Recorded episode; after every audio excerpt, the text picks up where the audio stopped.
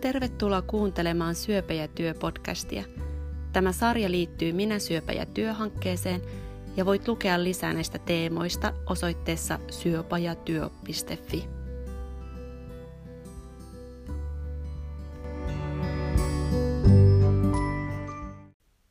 Tervetuloa taas mukaan.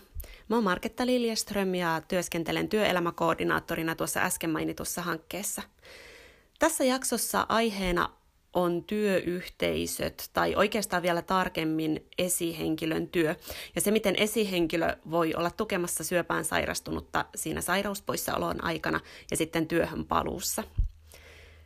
Mä soitan tänään tästä aiheesta ihmiselle, jonka kanssa yleensä jaan työhuoneen, mutta näissä koronapoikkeusoloissa meidän välimatka on nyt useita kymmeniä kilometrejä, mutta onneksi on näitä härveleitä, joiden kautta voi ottaa yhteyttä Eli puhelimen päästä tänään on Minä syöpä ja työhankkeen projektipäällikkö Emma Andersson, joka viime vuonna palvelumuotoili hankkeelle tällaisen esihenkilön tietopaketin, ja siitä me puhutaan nyt vähän lisää.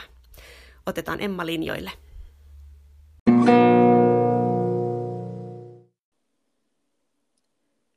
No niin, halo halo, onko Emma siellä? Emma on täällä linjoilla, moikka vaan. Moi, kiva kuulla ja tervetuloa tähän podcastiin. Tällä kertaa olet vieraana, mutta tulevaisuudessa varmaan joku kerta itse soittamassa, eikö vaan? Kyllä, haaste on otettava vastaan. Hyvä. Tota, mä mietin, että tämä on nyt neljäs jakso tätä podcast-sarjaa, mutta me ei olla vielä kertaakaan puhuttu siitä, että mikä oikeastaan on Minä syöpä ja työhanke. Moni meidän kuulija varmaan on löytänyt itse asiassa tämän sarjan meidän hankkeen sivujen kautta tai joidenkin somekanavien kautta, mutta siltä varalta, että joku uusi on linjoilla, niin kertoisitko sä Emma nyt projektipäällikkönä, että mit, mitä me oikein tehdään ja mikä tämä hanke on? Joo, kiitos kysymästä. Eli tota, meillä on kolmehenkinen tiimi, minä ja kaksi työelämäkoordinaattoria, josta Marketta on toinen, sitten on Mari vielä. Ja hanke on alkanut 2017 ja jatkuu tämän vuoden loppuun asti. Ja sillä itse asiassa on myös tämän mukavan Minä syöpä ja työ lempinimen lisäksi on myös virallinen nimi elossa ja osallisena myös työelämässä. Ja, ja ensisijaisesti me tarjotaan tukea ja tietoa työikäisille syöpään sairastuneille työnhaun, töihin paluun ja työssä jaksamisen kysymyksissä. Ja, ja tota, tarjolla on muun muassa vertaisryhmiä, yksilöohjausta, teematapahtumia, anonyymiä chattia, blogeja ja, ja niin edespäin. Ja tähän mennessä ollaan pilotoitu kasvikkain kokoontuvilla ryhmillä Uudellamaalla, Pirkanmaalla sekä Pohjois-Karjalassa, mutta sitten on myös paljon sellaisia tilaisuuksia, joihin voi paikasta riippumatta osallistua. Ja varsinkin nyt koronakriisin aikana kaikki toiminta on enemmän tai vähemmän siirtynyt, siirtynyt verkkoon ja, ja ihmiset pystyy osallistumaan etänäkin. Et esimerkiksi viime viikolla meillä päättyi etäpilotes, pilates ja saatiin siitä tosi mukavaa palautetta. Et se on ollut myös kiva, kiva toimintamuoto. Mutta sitten me tehdään myös yhteistyötä esimerkiksi työnantajien, työterveyshuollon ja työllistämisen ammattilaisten kanssa. Ja ollaan esimerkiksi järjestetty yhteisiä tapahtumia ja koulutuksia. Tämä on ehkä semmoinen niin pähkinän kuoressa hankkeen, hankkeen tota toiminto. Aivan. Tota, ja tänään meillä oli tarkoitus oikeastaan puhua enemmän vielä nimenomaan siihen ää, näistä materiaaleista, mitä kehi, ollaan kehitetty, ja etenkin nyt siitä, ää, miten syöpään sairastuneen työyhteisön näkökulmasta näihin tilanteisiin voisi suhtautua, ja varsinkin niin kuin esihenkilön työn kannalta. Ja joulukuussa 2019 julkaistiin äh, esihenkilön tietopaketti sairastuneen työhen, työntekijän kohtaamiseen ja tukemiseen. Ja sinä, Emma, olit tätä pakettia tekemässä. Ja nykyään tuo paketti se käännettiin myös englanniksi ja ruotsiksi, ja ne kaikki versiot on saatavilla tuolta syöpä- ja työ.fi-sivuilta. Mutta kerrotko vähän lisää siitä, että mistä tässä tietopaketissa oikein on kysymys ja mistä sä sait idean sen kokoamiseen? Joo, kiitos. Joo, itse asiassa oli pidempi prosessi, kesti melkein vuoden. vuoden tota, siinä toteutettiin palvelumuotoilun keinoin. Siinä oli niin kuin eri, eri palasia ja lopuksi sitten muodostui tämä kokonaisuus. Eli, eli todella paljon on, on kiittämistä meidän upeille vapaaehtoisille, jotka on aikaansa ja asiantuntemustaan antanut sille, että saatiin tämmöinen kokonaisuus aikaiseksi. Eli meillä on ollut niin kuin kokemusasiantuntijoiden haastatteluita, sitten teetettiin tämmöinen kysely työnantajille heidän tuen tarpeesta ja sitten oli vielä loppu workshop, missä sitten jumpattiin niitä ihan niin kuin lausetasolla ja että mitä, mitä siinä voisi vois sanottaa ja sitten mietittiin myös semmoisia hyviä dialogeja kannustavasta keskustelusta työpaikalla. Et tosi mahtava prosessi ja semmoinen, niin että se vei, vei aikansa, mutta musta se oli, se oli sen, sen arvosta ilman muuta. No tässä esihenkilön tietopaketissa on koottu työkaluja esihenkilöille ja esimerkiksi HR-tehtävissä oleville sairastuneen työntekijän tukemiseen ja kohtaamiseen. Ja tämä on tarkoitettu siten, että ne tieto ja tuki, mitä siitä on saatavilla, soveltuu myös muihin kuin syövän aiheuttamiin sairauspoissaoloihin. Ja tota, jotenkin siinä niin tausta-ajatuksen on sellainen, että, että no, työ on tosi, tosi tärkeää meille kaikille, se on tärkeä osa meidän identiteettiä, että, että sillä ennakoivalla työhönpaluun tuella on merkittävä, merkittävä vaikutus yksilölle, joka, joka haluaa sairastumisen jälkeen ja pystyy monessa tapauksessa myös sitten palaamaan töihin. Ja moni, moni sairastunut kaipaa työyhteisöä ja haluaa, haluaa palata sinne ja jotenkin pitää sen yhteyden, jotta tulee se yhteisöllisyyden merkitys, merkitys vaikka sitten olisi pois työpaikalta. Et me teetettiin viime vuonna kysely siinä, siitä kävi ilmi, että suuri osa syöpään sairastuneista palaa vuoden sisällä diagnoosista takaisin töihin ja heistä 70 prosenttia vanhalle työpaikalleen. Ja toki sillä niin kuin ennakoivalla työhön paluun suunnittelulla on myös sitten niin kuin yhteiskunnallisia ja taloudellisia vaikutuksia ja säästöjä esimerkiksi työkyvyttömyyseläkkeissä, jos, on, jos työntekijä on mahdollista palata töihin. Ja, tota, ja siinä mielessä sitten, että se on niin kuin diagnoosin jälkeen olisi hyvä aloittaa se työhönpaluun suunnittelu jo siinä vaiheessa ja tota, huomioida työntekijän omia toiveita – ja sitten tosiaan, kuten sanoinkin, niin siitä yhteydenpidosta tulee sellainen niin kuin kokemus, kokemus, että työntekijästä välitetään.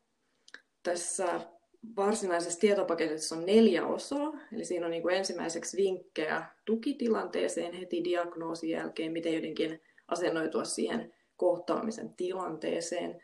Sitten on toiseksi työkaluja työhönpaluun suunnitteluun, kolmanneksi vinkkejä yhteydenpitoon sairauspoissaolon aikana sekä sitten, että vielä, että miten käsitellä sitä poissaoloa laajemmin työyhteisössä. Joten... Mennäänkö noin? Joo, kysy vaan. Joo, sano vaan, sano vaan lause loppuun. joo, joo, oli loppuun vielä sanomassa tosiaan, että sitten että taas se tietopaketti, mutta sen lisäksi on myös sitten kerätty vinkkejä tosi elämän niin kuin tuen sanotuksessa, millä lauseilla voi tukea toista ja esimerkkejä kannustavasta keskustelusta ja sitten myös tosielämässä opittuja lauseita, mitä ehkä kannattaa sitten välttää välttää sanomasta.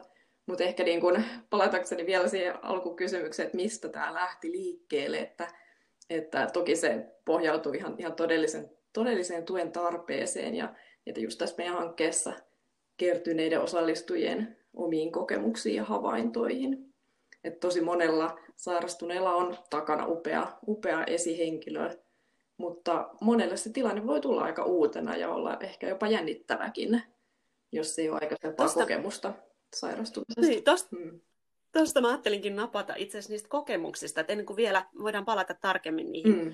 niihin eri kohtiin ja niihin semmoisiin avaihetkiin, mutta, mutta sä haastattelit paljon meidän, meidän osallistujia ja näistä kokemuksista puhutaan tosi paljon myös, myös meidän vertaistukiryhmissä ja muissa. Mutta minkälaisia ne sitten on?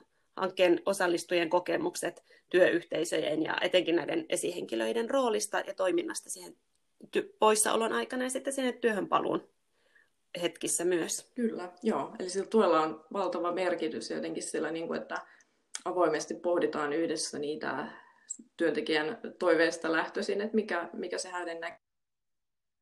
Että, tota, mutta tietenkin siinä niin kuin akuuttivaiheessa se niin kuin ehkä se psykologinen elementti on, on voi, vo, voimas, tai niin kuin vahva, vahva, että jotenkin se, että se asennoituminen ja kuuntelee aktiivisesti on läsnä ja, ja tota, voi ihan, ihan rohkeasti sanoa, että ei tiedä mitä, mitä sanoa, mutta että jotenkin että arvostaa sitä, että toinen kertoo, kertoo luottamuksellisista asioista ja ilman muuta ei tarvitse kertoa yhtään sen enempää kuin mitä, mitä haluaa. Kuitenkin terveysasiat on, on hyvin yksi niin kuin, luottamuksellisia.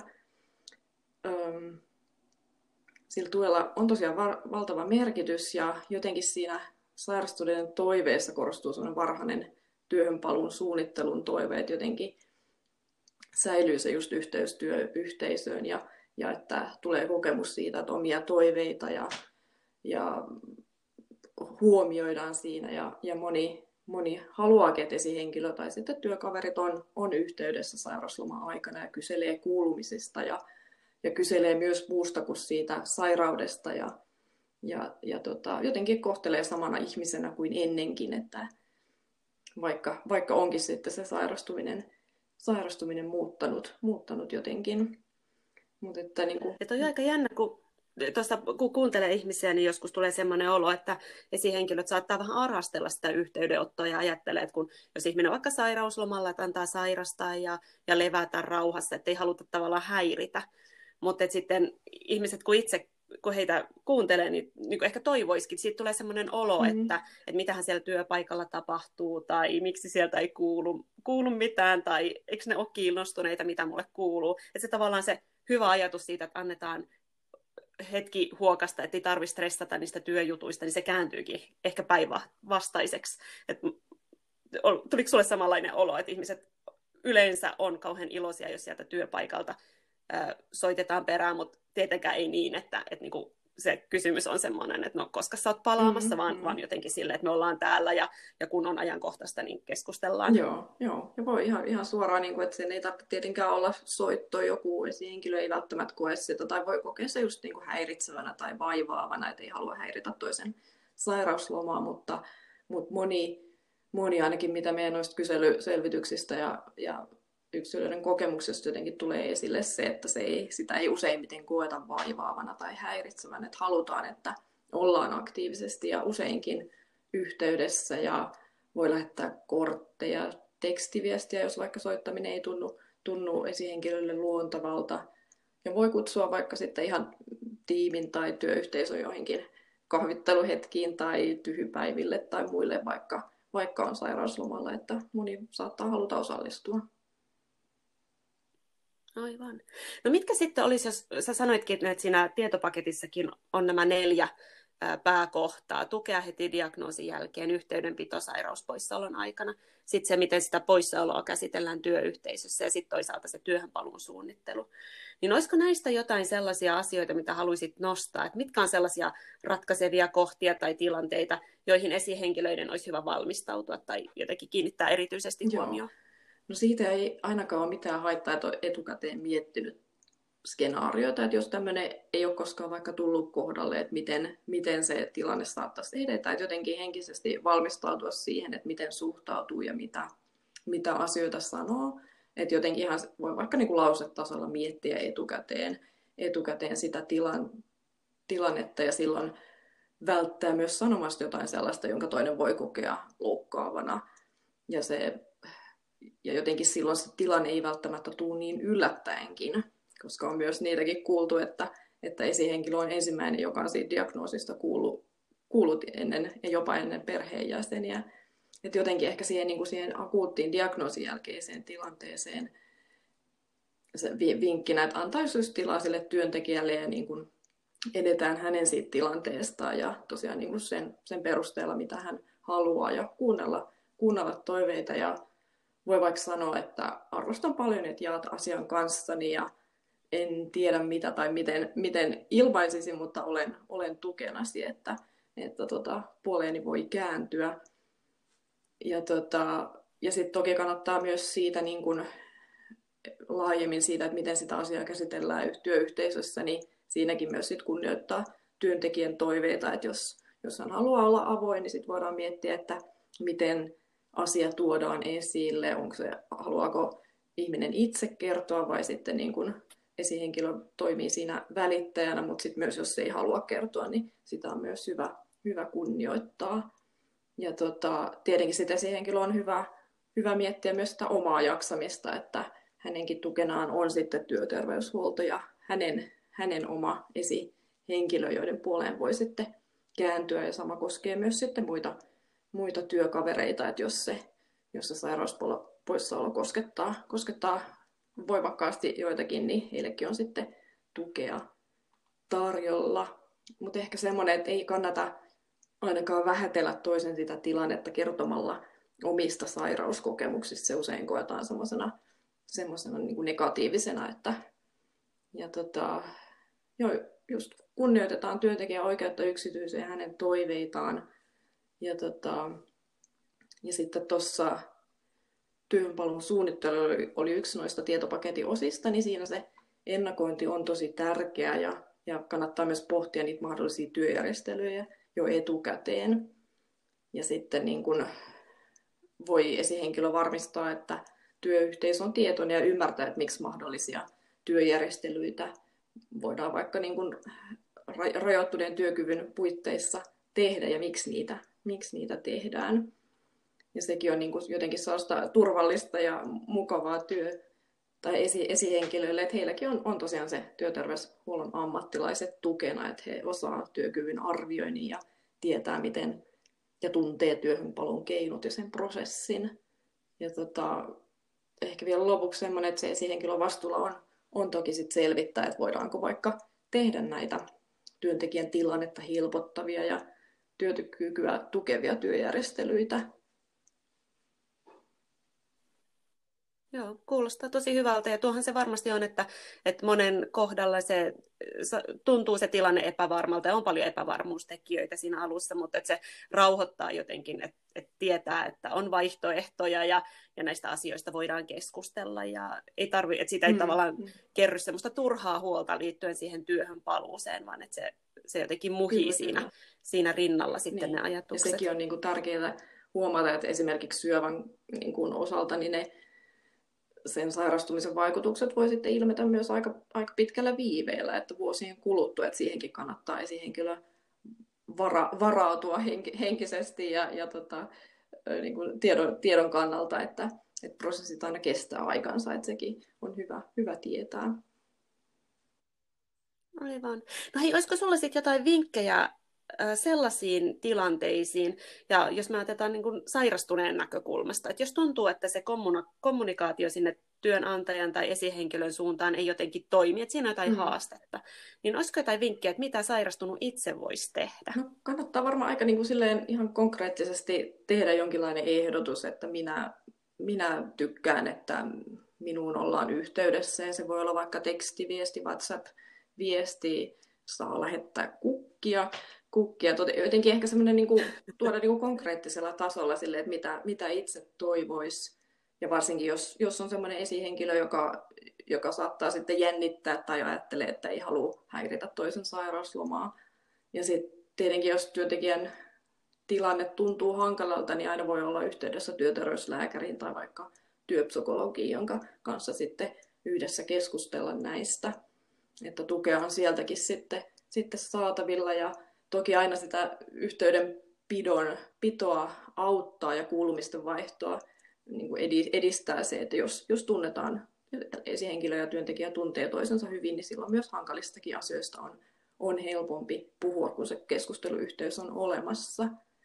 Ja tota, yksi mahtava, mahtava esimerkki oli tämmöisestä työyhteisöstä, joka oli perustunut, perustanut sairastuneen työntekijän sen sairausloman ajaksi tällaisen WhatsApp-ryhmän nimeltä One for All and All for One. Tosi kiva esimerkki tämmöisestä tsemppaavasta, tsemppaavasta tavasta olla jotenkin läsnä ja tukea, tukea toisen työstä poissaoloa. Et se on tietenkin vähän sitten niin persona, persona ja yksilökohtainen, että miten sitten se yhteydenpito on, että, että aina sen ei tarvitse olla just se puhelinsoitto, vaan voi olla joku muu, muu tapa, tapa. mutta hyvä, hyvä keskustella jotenkin sitten yhdessä sopii niistä aikatauluista, että mikä, mikä on semmoinen sairastuneelle mukava, mukava rytmitys ja tapa olla yhteydessä. Aivan. Näistä kuulee kauhean erilaisia. Myös työyhteisöt on eri kokoisia, erilaisia, että mikä sitten on luontevaa missäkin, mutta, mutta tota, vaihtoehtoja on paljon. Nyt olisi vielä aikaa terveisille, että onko sulla jotain vielä, mitä jäi sanomatta, että mitä haluaisit sanoo, jättää semmoiseksi take home messageiksi esihenkilöille liittyen nimenomaan työn, työntekijän mm, mm. tukemiseen? No mä kannustan työyhteisöitä olemaan, olemaan rohkeasti myös meihin, meihin päin yhteydessä, että me ollaan myös, myös tukena, jos, jos tulee kysymyksiä tai tuen tarvetta, että miten, miten toimia tällaisessa tilanteessa, kun työntekijä on, on jäämässä sairauslomalle tai, tai mitä kaikkea byrokratiaa lomakkeiden täyttämistä siihen liittyy, niin meihin voi, voi ihan vapaasti olla yhteydessä ja sitten jos on tarvetta vaikka koulutuksille tai webinaareille tai muuten yhteisille keskusteluaiheesta, niin olemme, olemme apuna. Ja varsinkin ehkä tällaisen niin koronakriisin aikana se esihenkilön rooli on, on vielä niin kuin vastuullisempaa ja niin kuin, että on yhteydenpitoa ihan niihin työ, työvelvoitteen piirissä oleviin työntekijöihin, mutta kannattaa ehkä sitten muistaa, että jos on, on niitä sairauslomalla olevia, että muistaisi heiltäkin, heiltäkin sitten kysellä, kysellä tässä hässäkässä kuulumisia. Mutta ilman muuta niin kun, tukea on tarjolla läheisenköille, ei missään nimessä kannata panikoitua, vaikka se tilanne voisi olla uusi, pelottava tai, tai jollakin tavalla outo itselleen. Et, tota, tukea ja tietoa on tarjolla ja, ja tota, toivotan tsemppiä kaikille esihenkilöille, ette ole missään nimessä yksin, yksin tässä ja toivotan kaikille oikein mukavaa kevättä poikkeuksellisista olosuhteista huolimatta.